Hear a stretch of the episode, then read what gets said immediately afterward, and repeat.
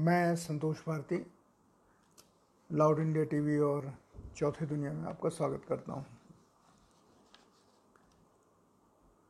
आज की पत्रकारिता ने हमारा सर ऊँचा कर दिया। सबसे पहले तो एक नया खेल पिछले कई महीनों से हमें देखने को मिल रहा है। हम नंबर वन हैं। दूसरा कहता है, हम नंबर वन है। तीसरा कहता है, उस घंटे हम नंबर वन हैं। चौथा कहता है, उस घंटे पर हम नंबर वन हैं।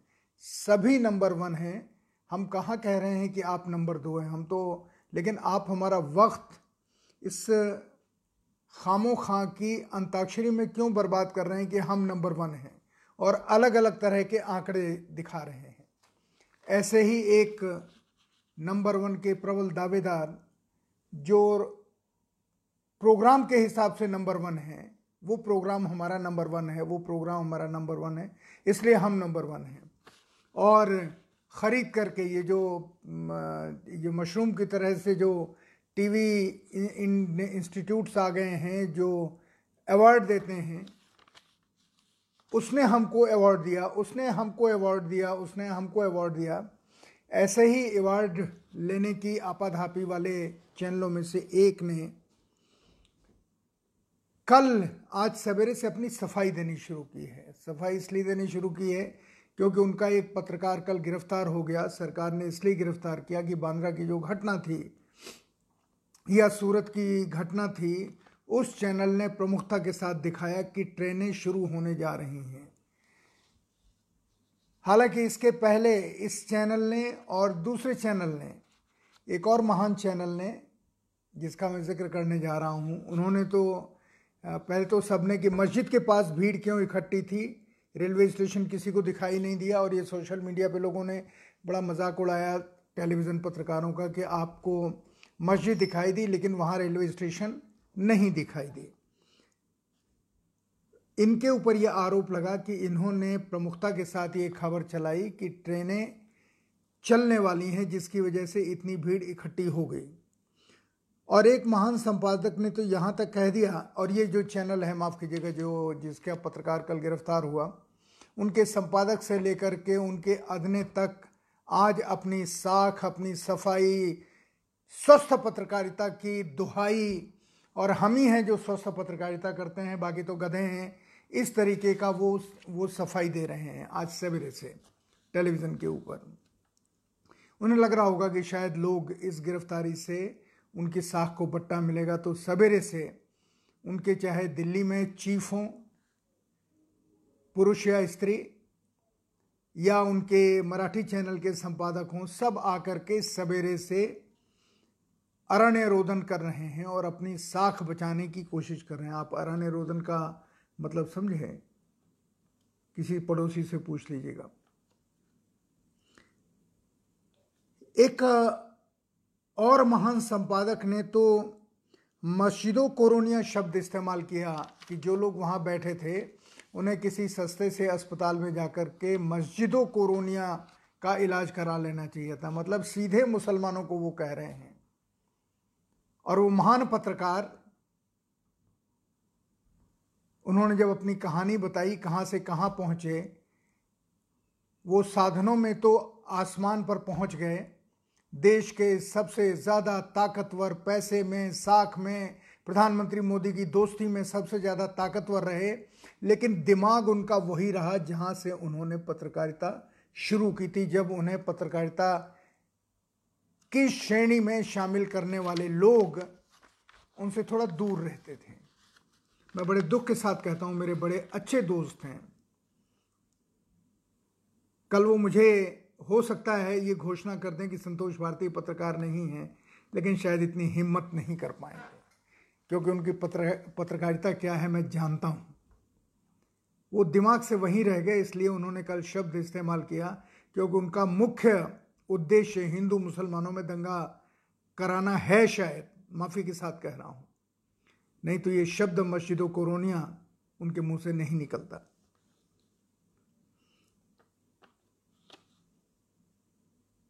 एक आदमी का स्वागत उनके इस बयान के ऊपर करना चाहिए। और उस व्यक्ति का नाम है निखिल वागले, जो महाराष्ट्र के नहीं, देश के पत्रकारों में अपनी हिम्मत के लिए अनूठा इंसान है। उसका नाम है निखिल वागले। निखिल वागले महानगर के संपादक थे। और निखिल वागले के ऊपर शिवसेना सिर्फ़ इसलिए हमला करती थी कि वो निर्भीक, निष्पक्ष और सच बोलने वाले पत्रकार हैं। उन्होंने कल जिस तरीके से इन महान संपादक के ऊपर बेशर्म पत्रकार का उनको तमगा दिया और हिम्मत के साथ तमगा दिया, निखिल वागले का स्वागत होना चाहिए। मैंने कल ही निखिल वागले को मैसेज भेजा, दोस्त, सलाम है तुमको सच कहने के लिए। और शायद इसीलिए हम पत्रकारों की हालत ये हो गई है कि अब हमारी पत्रकार पद, हमारी बातों को लोग मस्खरी में लेते हैं सच्चाई में नहीं लेते। ये जितने चैनल हैं टेलीविज़न चैनल ये सब डेली सोप ओपेरा की तरह से एक ऐसी स्थिति में पहुँच गए जहाँ लोग मनोरंजन के लिए इन्हें देखते हैं। और जब एक से मनोरंजन हटना है हटता है तो दूसरे से चले जाते हैं तीसरे पे चले जाते हैं और फिर देखते हैं कोई कैसे आँखें निकाल के, गाल बजा करके, हाथ करके उछलता है, कूदता है, गालियाँ देता है। You shut up you creature ये हमारे पत्रकार बोलते हैं। अब मैं एक व्यक्ति को याद करता हूँ, उसका नाम है प्रभु चावला। प्रभु चावला जी, आपके पास मेरी बात कभी पहुँचे, तुम बुरा मत मानिएगा। इसकी शुरुआत आपने की है, मित्र। जब आप टेलीविज़न पर आते थे और इंटरव्यू लेते थे तो ऐसा लगता था कि सामने वाला मूर्ख है, आप महान बुद्धिमान हैं और आप उसको बोलने ही नहीं देते तो और जो आप समझते थे, वो उसके मुँह में डालने की कोशिश करते थे।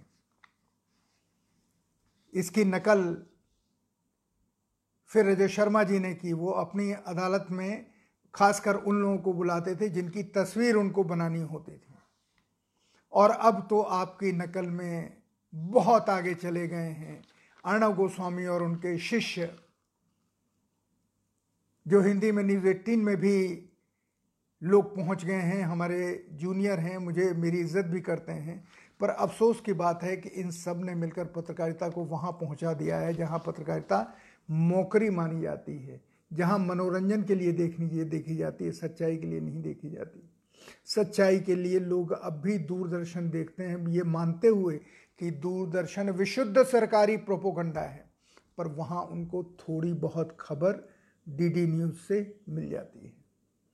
ये शर्मनाक स्थिति है, क्योंकि आपने एक ऐसा स्वांग रचा दिया है टीआरपी का, जिसमें डीडी को आपने बिल्कुल एक किनारे खड़ा कर दिया है। जैसे पहले एक शब्द होता था अछूत, उस तरीके से उसको खड़ा कर दिया है।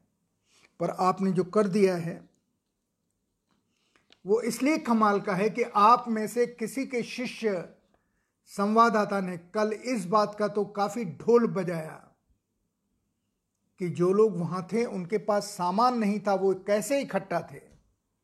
मस्जिद के पास इकट्ठा थे, जिन्हें मन, ये रेलवे स्टेशन नहीं दिखाई दिया बांद्रा। जहाँ से सारी ट्रेनें चलती हैं उत्तर भारत के लिए, वहीं से शुरू होती हैं। आपको वो स्टेशन नहीं दिखाई दिया। आपने टेलीविज़न चैनलों की उस खबर को अनदेखा कर दिया कि ट्रेनें चौदह तारीख से चलेंगे। प्रमुख खबरें। आपने सवाल क्या किया? लोगों के पास सामान क्यों नहीं था? इसका मतलब है कि वो लोग जाने के लिए नहीं आए थे। एक सोची समझी योजना के तहत दंगा करने आए थे।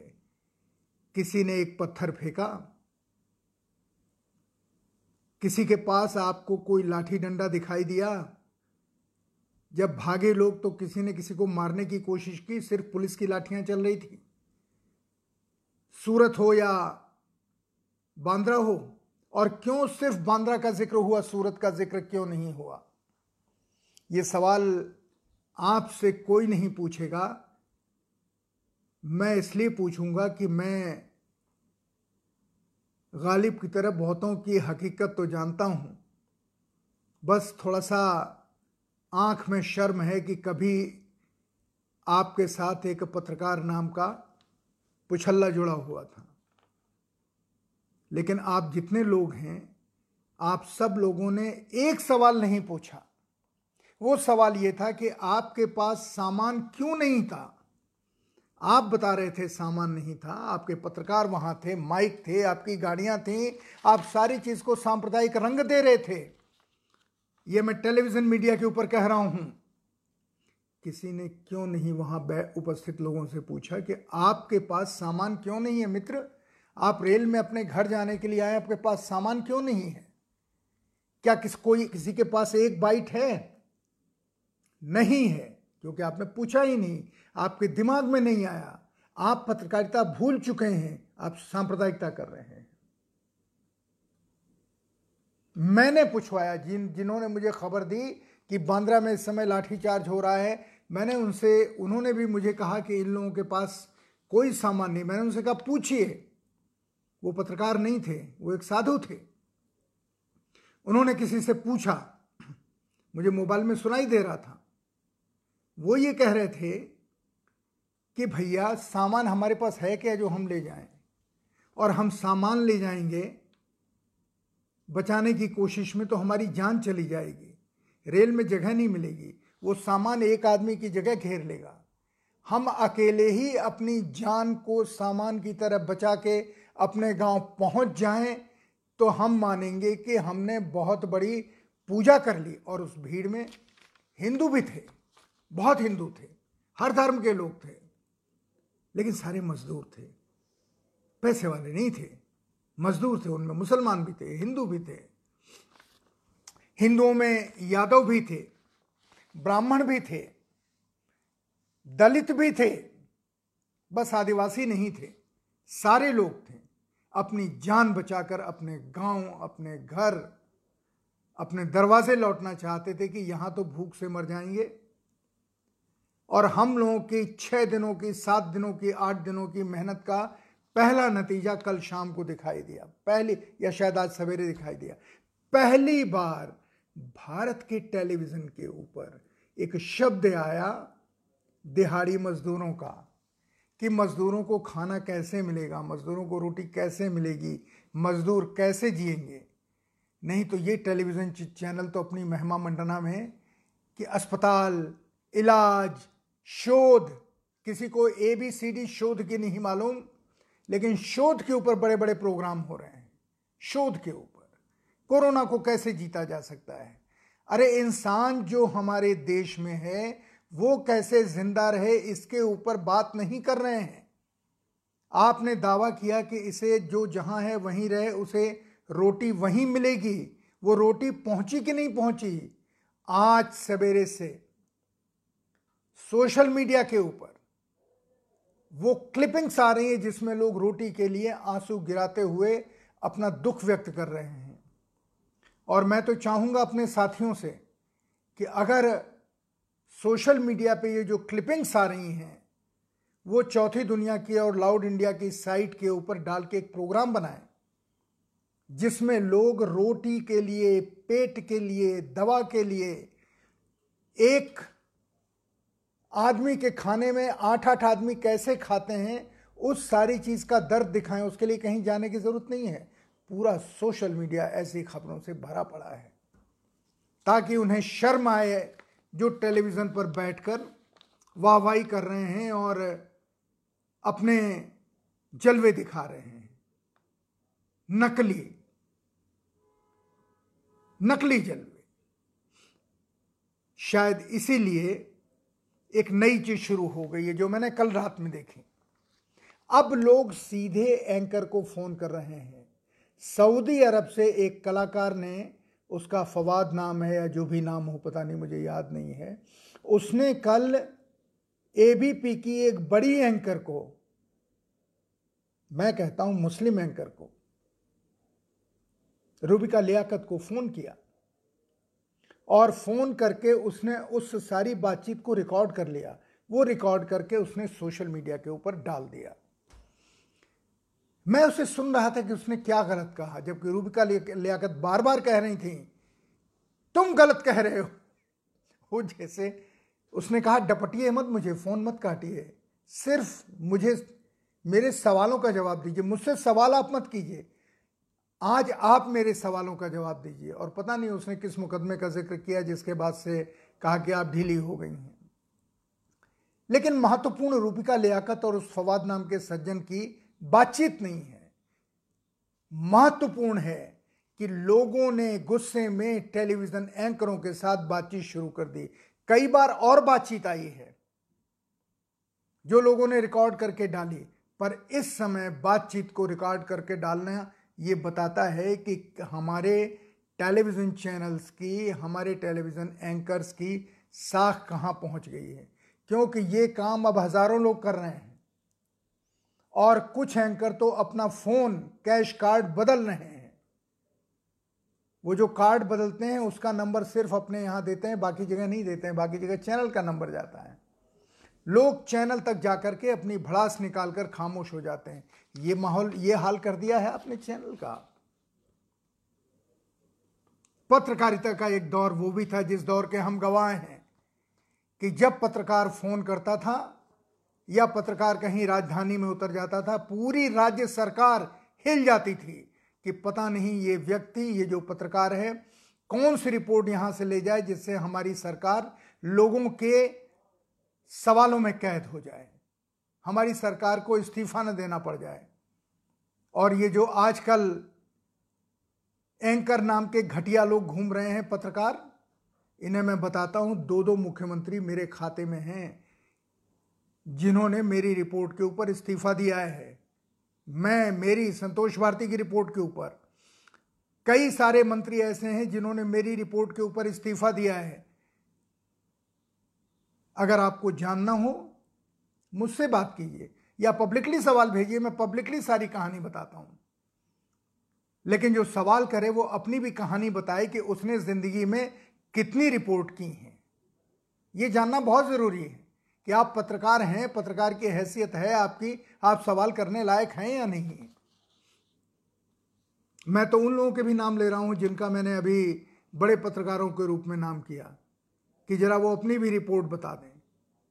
उन्होंने कौन कौन सी बड़ी रिपोर्ट की हैं जो लोगों को याद है? बहरहाल, पत्रकार वाला मसला मैंने इसलिए आपको बताया क्योंकि हम उस जगह पहुँच गए हैं जहाँ लोग हमारी आँखों में आँख डालकर सवाल पूछ रहे हैं। एक भी आदमी ने दंगा नहीं किया। जो लोग धैर्य के साथ बैठे थे, कहीं पर कोई हंगामा नहीं हो रहा था जो बांद्रा में लोग बैठे थे। सब शांतिपूर्वक बैठे थे। सामान की बात मैंने बता दी, किसी पत्रकार ने नहीं पूछा कि आपके पास सामान क्यों नहीं है। बस सामान नहीं है, इसलिए वो षड्यंत्र है। आदमी अपनी जान बचा के जा रहा है तो वो षड्यंत्र है। उसे तो पूरा घर, बार, सामान, चारपाई सब ले जाना चाहिए था, ताकि उन्हें लगे कि लोग सामान लेकर जा रहे हैं। क्या कहें? कहने के लिए कुछ है नहीं। अब इसे हम क्या करें? कि क्या पत्रकारों ने जनता के सामने अपनी क्रूरता और अपने सोच की जो छवि पेश की है, क्या वो छवि जल्दी सुधर पाएगी? मुझे नहीं लगता सुधर पाएगी। अभी तो एक चीज़ और मैं आपको बताने जा रहा हूँ कि किन किन पत्रकारों किन किन इन बड़े लोगों की परेशानियों के ऊपर सवाल उठाने वाले सारे महान एंकर इनमें से किस किस की नौकरी गई है?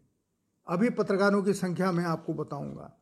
हाँ मैं एक चीज़ ज़रूर कहूँगा कि कुछ अच्छी चीज़ें सोशल मीडिया पे आ रही हैं, जो आपको पढ़नी चाहिए। रविंद्र मिश्र नाम के एक सज्जन हैं, उनकी एक कहानी आई है,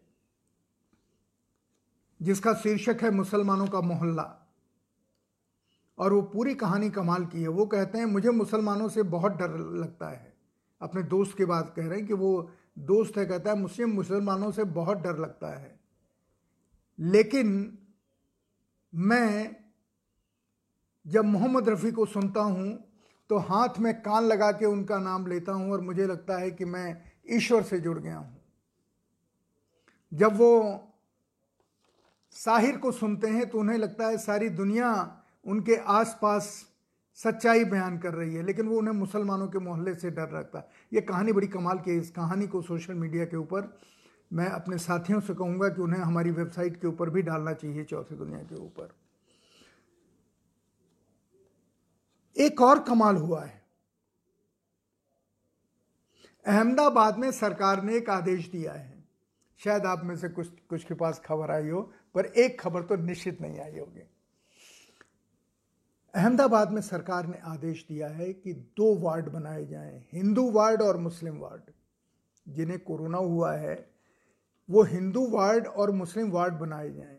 और इतना ही नहीं, अब तक हमने ब्लड ग्रुप जिसे कहते हैं, खून का जो वर्गीकरण होता है A plus B plus D A B C D plus minus में। अब एक नया ग्रुप क्रिएट हुआ है M M plus M minus अब ए बी सी डी तो हम जानते थे एम हमको कहीं मिला ही नहीं। तो जिन्होंने हमें बताया था, उनसे हमने पूछा, जिन्होंने, उन्होंने कहा, ये एम मुसलमान है। अगर मुसलमान का खून लेंगे तो एम प्लस एम माइनस और हम पहले पूछते हैं। ये सब गुजरात की कहानी है कि आपको एम ग्रुप का खून चाहिए। वो कहता, नहीं नहीं M M M plus M minus गंदा खून है। इसलिए हम इसको नहीं लें। यहाँ तक हम पहुँच गए हैं। और इसके ऊपर सरकार का ध्यान नहीं है। सरकार के सामाजिक संगठन आरएसएस का ध्यान नहीं है कि इस देश में रहने वाले आप उन्हें दो परसेंट कहें या पंद्रह परसेंट कहें या बीस परसेंट कहें। वो हमारे ही देश में रह रहे हैं और हम गंगा जमुनी तह, तहजीब के हम हम मिसाल हैं जो मिल के रहते हैं। और अभी भी लॉकडाउन के समय जब हिंदू अपने आ, अपने घर में जहाँ डेथ हो गई है वहाँ नहीं पहुँच पा रहे हैं। तो जाने कितनी फ़ोटो हमने देखी है जिसमें मुसलमान भाई अर्थी दे करके उस लाश को शमशान ले गए हैं शमशान के पंडित को बुलाया है उसकी अंतिम क्रिया की है नहला के। ये वही हैं जिन्हें जिनके खून को गंदा कह के हम एम ग्रुप हमने क्रिएट किया है। और ये एक दो मसला नहीं है कम से कम आ, मेरा ख्याल है डेढ़ सौ से ज़्यादा खबरें हैं जिनमें मुसलमानों ने हिंदू पुरुष या महिला उसको शमशान पहुँचाया है। अब ये तो पंडित बताएँ वो स्वर्ग जाएगा या नर्क जाएगा। ये भी उनका काम है वो देंगे तो यही कहा जाएगा कि अगर मुसलमान ने अर्थी उठा ली तो तुम तो सीधे नर्क जाओगे। भले ही वहाँ पड़े पड़े सड़ते रहो तुम्हारे कीड़े पड़ जाएँ तुम्हारी लाश को कंधा देने, वहाँ का कोई हिंदू इस डर से कि कोरोना हो जाएगा, न जाए। लेकिन मुसलमान अगर कोरोना हो जाए का डर उठा करके भी आपको शमशान पहुंचाते हैं तो वो गलत कर रहे हैं। ये सही है या गलत है? अपने मन में सोचिए। तो मैंने जिस एम ग्रुप को ईजाद किया हुआ बताया है, उसको थोड़ा सोच के चलिए कि वो कितना सही है, कितना नहीं सही है। अब जो ख़बर मैं आपसे शेयर करने जा रहा हूँ, उसके बाद आपसे नमस्ते करूँगा, क्योंकि बहुत सारा वर्ग उससे मेरी बातें बहुत पसंद नहीं आ रही होंगी। मीडिया का ही। हम सब वेंटिलेटर पे पहुँच गए हैं। हम, हमारी, हमारा अपना अखबार चौथी दुनिया दो साल पहले वेंटिलेटर पे पहुँच गया था, और हम इस अर्थव्यवस्था की बदली हुई चाल को समझ नहीं पाए, हम हम अपने अखबार को उसी ईमानदारी और निर्भीकता से निकालते रहे, जिस निर्भीकता और के लिए हमने उसे शुरू किया था, जिन सच्ची खबरों के लिए शुरू किया था। और हमें इस बात का गर्व है कि हमने टेलीविज़न से पहले कम से कम 400-500 स्टोरी की हैं, जिसकी लिस्ट इंटरनेट पे ही मौजूद है। क्योंकि उसमें डेट आ जाती है और जब कहीं खबर आई हो आप देख लीजिए वो उससे दो हफ़्ते तीन हफ़्ते पहले आई कोई भी बड़ी खबर। लेकिन हम वेंटिलेटर लेटर पे पहुँच गए क्योंकि हमें उन लोगों ने सहारा नहीं, नहीं दिया जिनकी वजह से अखबार चलता है अन्य विज्ञापन। साप्ताहिक अखबार था चौथा चौथी दुनिया। लेकिन अब मैं जो आपसे बात कर रहा हूँ वो मज़ेदार बात कर रहा हूँ जिन्हें सबने मदद की। भारत सरकार ने मदद की, उनके संस्थान ने मदद की, उनके बिज़नेस हाउसेस ने मदद की। आज तक देश का सबसे बड़ा तेज चैनल उसके सत्तर पत्रकारों पर गाज गिरी है। जब मैं आपसे बात कर रहा हूँ, तब ये पिछले दो दिन के भीतर हुआ है। न्यूज़ नेशन की अंग्रेज़ी वेबसाइट बंद हो गई है, चौदह लोग बेकार हो गए हैं। न्यूज़ नेशन के जितने पत्रकार हैं उनकी सबकी पचास प्रतिशत की वेतन कटौती हो गई है। जहाँ पर महान पत्रकार और हमारे यानी मैं, मैं मेरे मित्रों में तो हूँ मैं उनके मित्रों में हूँ कि नहीं पता नहीं। चौरसिया जी दीपक चौरसिया जहाँ के एडिटर इन चीफ बने हैं उनके चैनल की बात कर रहा हूँ कि 50 प्रतिशत वेतन कटौती हो गई है। टाइम्स ऑफ़ इंडिया के संडे मैगजीन के सारे स्टाफ को हटा दिया गया है। टाइम्स ऑफ़ इंडिया की जो देश का सबसे बड़ा अखबार है, उसके संडे मैगजीन के सारे स्टाफ को हटा दिया गया है। इंडिया न्यूज़ के न्यूज़ एक्स चैनल में चार महीने से सैलरी नहीं मिली है। एशियन एज में पाँच महीने से वेतन नहीं मिला है। संडे गार्डियन व आज समाज, जो इंडिया न्यूज़ ग्रुप के हैं संडे गार्डियन व आज समाज में सैलरी कई महीनों से नहीं गई है। राजस्थान पत्रिका ने सैलरी के बदले सिर्फ़ पंद्रह हज़ार रुपये देकर के कह दिया, अब हमारे पास पैसा नहीं है। छोटे बड़े पत्रिकाएँ और अखबार, जिनकी संख्या लगभग 350 है, बंद हो चुकी हैं। इंडियन एक्सप्रेस के एडिटोरियल टीम में 10 से 30 प्रतिशत की सैलरी की कटौती हुई। सबसे पहले दो हफ़्ते पहले नहीं, शायद दस दिन पहले। राजकमल झा ने कहा था, मैं सैलरी नहीं लूँगा क्योंकि हालत बहुत ख़राब है। और तब हमने प्रोग्राम करके कहा था कि राजकमल झा ने ये कह करके बहुत सारे पत्रकारों की सैलरी, जो छोटे पत्रकार हैं, ख़त्म करने का रास्ता खोल दिया है और बहुत सारे निकाले जाएँगे। हिंदुस्तान टाइम्स ने ये इशारा दे दिया है कि वो सारे प्रिंट अखबार बंद करके और वो ऑनलाइन चले जाएँगे। बिज़नेस स्टैंडर्ड के पत्रकारों को वेत, के वेतन में कटौती हो गई है। हिंदुस्तान टाइम्स के शीर्ष शीर्ष प्रबंधन ने बड़े लोग हैं, बड़ा पैसा है, उन्होंने पच्चीस प्रतिशत सैलरी कम की है अपनी।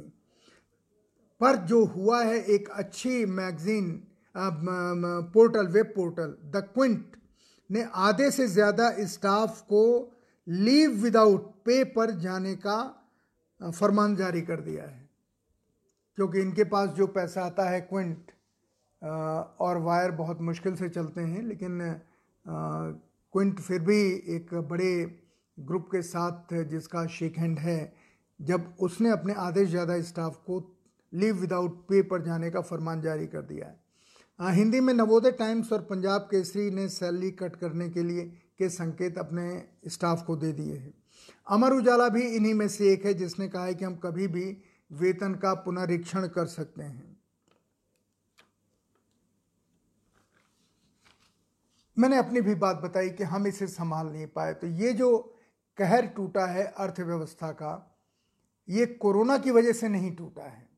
ये अर्थव्यवस्था का कहर शायद इसलिए टूटा है कि भारत सरकार ने और प्रधानमंत्री मोदी ने या श्री अमित शाह ने इनमें से बहुतों को सपोर्ट करना बंद कर दिया है, क्योंकि वो चाहते हैं कि अख, जिस तरह लोग, बहुत सारे लोग हैं, इनकी संख्या कैसे कम की जाए, इसकी योजना बन रही होगी, उसी तरीके से इस भीड़ की, जो अखबारों के नाम पर या टेलीविज़न के नाम पर चलती है, इन सब की संख्या कैसे कम की जाए?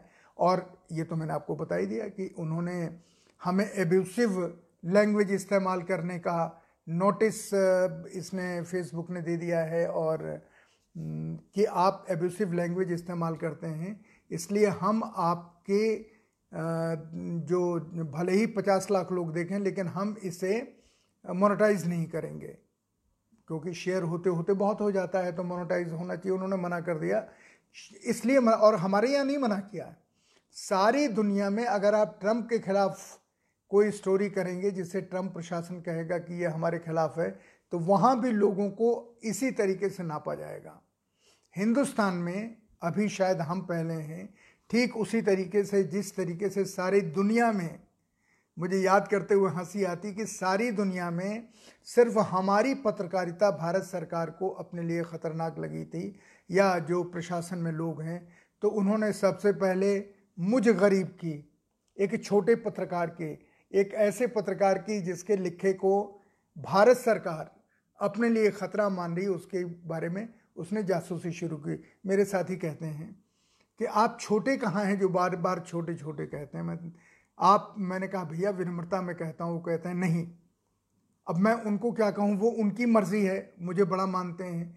पर मुझे इस पूरी भीड़ में हिंदुस्तान के जिस तरीके से फेसबुक ने जासूसी के लायक समझा, पूरे हिंदुस्तान में एक एक्टिव पत्रकार को, जिसका नाम संतोष भारती, एक बेचारे बीबीसी के, जो वहाँ से हट करके काम कर रहे हैं। अब ये बात मैं इसलिए कह रहा हूँ कि अब हमारे लिखे को, पढ़े को फेसबुक के ज़रिए बताने को कितने दिन तक ये हमारे पास वक्त है, हमें नहीं पता। हो सकता है कोई नया नियम आ जाए जिसकी वजह से हम आपके सामने ना आ पाए। इसका मतलब ये सोचने में लगाइए कि हमारा लोकतंत्र किस दिशा में जा रहा है। क्या हम गाइडेड लोकतंत्र की तरफ़ बढ़ रहे हैं? क्या हम ऐसे लोकतंत्र की तरफ़ बढ़ रहे हैं जो जो एक तरीके से नियंत्रित लोकतंत्र के रास्ते पर चलेगा, दुनिया के कई देशों में है। या हम उसी लोकतंत्र के साथ रहेंगे जिसके लिए गांधी जी ने लड़ाई लड़ी थी। मैं आखिर में आता हूँ, बीच के सारे नाम क्यों लेता हूँ, जिसके लिए अटल जी और अभी जीवित हैं अडवाणी जी, जिन्होंने लोकतंत्र के लिए अपनी पार्टी में भी लड़ाई लड़ी, जो और उस लड़ाई के शिकार भी बने। क्या हम कहीं और जा रहे हैं? अब इसे रोकने का जिम्मा आज की तारीख में मैं नहीं जानता। सोनिया गांधी और उनके पुत्र राहुल गांधी कितना या उनकी पुत्री कितना बचा पाएँगी कि कांग्रेस अपने उस ऐतिहासिक रोल से, जो विरोध का रोल था, उससे दूर चली गई है। वो भी सत्ता पक्ष से जुड़ने में कहीं ना कहीं अपना रास्ता तलाश रहे हैं। पर हाँ मुझे विश्वास प्रधानमंत्री नरेंद्र मोदी के ऊपर है कि उनके साथी कितने भी निकम्मे और घटिया हो जाएँ, मोदी जी ज़रूर ज़रूर मोदी जी, लोकतंत्र से हटने वाले रास्ते का वर्ण नहीं करेंगे, उस रास्ते पर नहीं चलेंगे, ये मेरे अंदर अभी भी विश्वास है। क्योंकि नरेंद्र मोदी जी जयप्रकाश आंदोलन के एक छोटे ही सही सिपाही रहे हैं। और उन्होंने अपने मन से संघ के आदेश पर नहीं, उस समय आपातकाल का विरोध किया था। अभी के लिए बस इतना ही। नमस्कार। जय हिंद।